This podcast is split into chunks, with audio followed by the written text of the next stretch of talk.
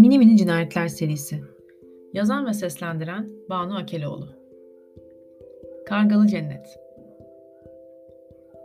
Kargalar Tanrı'nın cennetinden kovulup yeryüzüne gönderilen dilsiz şeytanlardır. Bitmek bilmez ömrü hayatlarında bunca kötülüğe ve vahşete şahit olmuş ve ölememiş canlılar. Bu yüzdendir ki en çok mezarlıkları severler.'' Yaşamın bitmek bilmez kaosuna şahit olmaktan bıkıp sığındıkları yerdir mezarlıklar. Oradaki sessizlik onları arındırır. Bundandır ki mezarlıklarda en çok kargalar bağırır. Gördüklerinin acısını mezarların içinden yükselen ağaçların arasından haykırarak unutmaya çalışırlar. Fakat ölüler onları duyamaz. Yankılanan kendi seslerinin içinde cehennemi yaşarlar. Kargalar çıkamayan canlarıyla cehennemde yaşayan kara bahtlı kuşlardır. Yüz yıl önce işlenen suçlardan bugün işlenen suçlarına kadar her şeye şahit olmuşlardır. Bir karga ile konuşmayı ve ona sorular sormayı çok isterdim. Mesela insanlar mı daha acımasız, hayvanlar mı diye sorabilirdim. O da insanlar çünkü hayvanlar ilkel yollarla savaşıyorlar diyebilirdi. Bence haklı olabilirdi çünkü insanlar her türlü hile ve ölümcül icat ile katlediyorlar birbirlerini. Sahi silahı ilk icat eden insan onu ne öldürmek için kullandı acaba? Öldürmek için mi, hayatta kalmak için mi? Bence hayvanlar her zaman daha dürüst. Bir hayvan kendisine yaklaşan bir diğer hayvanın ona ne için yaklaştığını bilir. Doğada şeffaflık esastır. Bir hayvan bir diğer hayvanın kendisine ne yapacağını da bilir ve gardını o an ona göre alır. Ya kaçar, ya kendini korur ya da saldırır. Fakat insan öyle mi? Değil. Tanrı insana ruh verir, şeytan da o ruhu ele geçirmeye çalışır. Ruhu ele geçirilen insan şeffaflıktan uzaklaşır, sahteleşir. İşte o zaman kurbanlar hazırlıksız yakalanır şeytanın beslediği katillerine.'' İnsanlar hiçbir zaman hayvanlar kadar dürüst ve şeffaf olamaz. Ben de olamadım. Kendime çoğu zaman dürüst oldum ama başkalarına olamadım. Mesela önce iki tane karga öldürdüğümü kendimden saklamadım. Kargaları yeni ölmüş bir insanın mezarının içine gömdüğümü de kendimden saklamadım. Ama sonra babamı öldürmek istediğimi kendimden sakladım. Çünkü kendime söylersem bedenimle zihnim bir olup onu öldürürdü. Kargalar fark etti ama. O iki karga fark etti. O yüzden onları kendi cehennemlerinden kurtarıp Tanrı'nın cehennemine yolladım. Tıpkı babamın zamanında annemi yolladığı gibi. Annem babamın cehenneminde yaşıyordu. Yaşadığı her gün ona eziyetti. Babamın koyduğu kurallarla dönen bir dünyada nefes almak yaşamaksa tabii.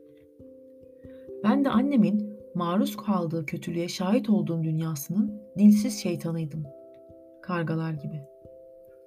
Evdeki kaosa şahit olmaktan bakıp sokağımızın sonundaki mezarlıkta kargalarla birlikte oturuyordum bütün gün. Ta ki annem ölene kadar. Annem öldükten sonra mezarlık evimiz olmuştu. Annemin ruhunun gömülü olduğu bir mezarlık. Katilin her gün aynı mezarı ziyaret ettiği bir mezarlık katilin cinayet mahalline her gün yeniden döndüğü bir mezarlık. Katilin de eninde sonunda aynı mezara gireceği bir mezarlık. Babamı öldürecektim. Çünkü bu dünyada nefes almasının hiçbir anlamı ve gerekliliği yoktu. Aslında ben babamı annem ölürken gözünden akıttığı gözyaşında boğarak öldürmüştüm. O günden sonra babam yaşayan bir ölüydü. Kendimden sakladığım, zihnimde işlediğim İlk cinayetimdi. Kargalar hariç. Babam kendi cehenneminin şeytanıydı ve aynı zamanda her gün benim gözlerimden çıkan ateşle yanan bir günahkardı. Daha fazla dayanamadı. Her akşam eve sarhoş gelirdi. Annemin onun yüzünden intihar ettiğinin gerçeğini unutmak için her gün içerdi. Annemin ruhundan, kanından, canından yaratılmış olan bedenimle her karşılaştığında ise yeniden hatırlardı. Annemin ruhunu taşıyordum ben. Annemin yaşadığı cehennemin ve işkencelerin izleri yüzümde ve gözlerimde duruyordu. Her gün aynaya bakar gibi bana bakıp yaşattığı zulüm ile yeniden yüzleşiyordu. Yine bütün gün kargaları izleyeceğim bir günün sabahında mezarlığa giderken yolda ölmüş bir karga gördüm. İlk kez kendiliğinden ölen bir karga görüyordum. Belki de o da yaşadığı cehenneme dayanamayıp kendini öldürmüştü. Toprağın altına gömmek istemedim. Yerden alıp eve getirdim. Yemek masasının üstüne koydum. Ne kan vardı üstünde ne de bir yara. Tertemiz ölmüştü. Annem gibi. Annem intihar etmişti. İlaç içmişti. Gözündeki yaşla ölmüştü. Karganın da gözü yaşlıydı. Masanın üstünde o, karşısında ben, saatlerce oturduk. Akşam olunca cehennemin en sadık müşterisi, babam geldi.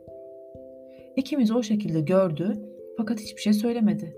Baktı, baktı, bir daha baktı. Sessizce odasına gitti. İstedim ki o gece babam ölsün. O gece babamı öldüreyim, sonra bu kargayı da babamın mezarına gömeyim. Çok istedim, delicesine istedim. Gidip o gece babamı öldürmemek için kendimi zor tuttum. Sabahı o masanın başında kargayla birlikte karşıladım. Kulağım kapıdaydı. Her zamanki gibi babamın evden çıkışını bekliyordum. Fakat ses gelmiyordu.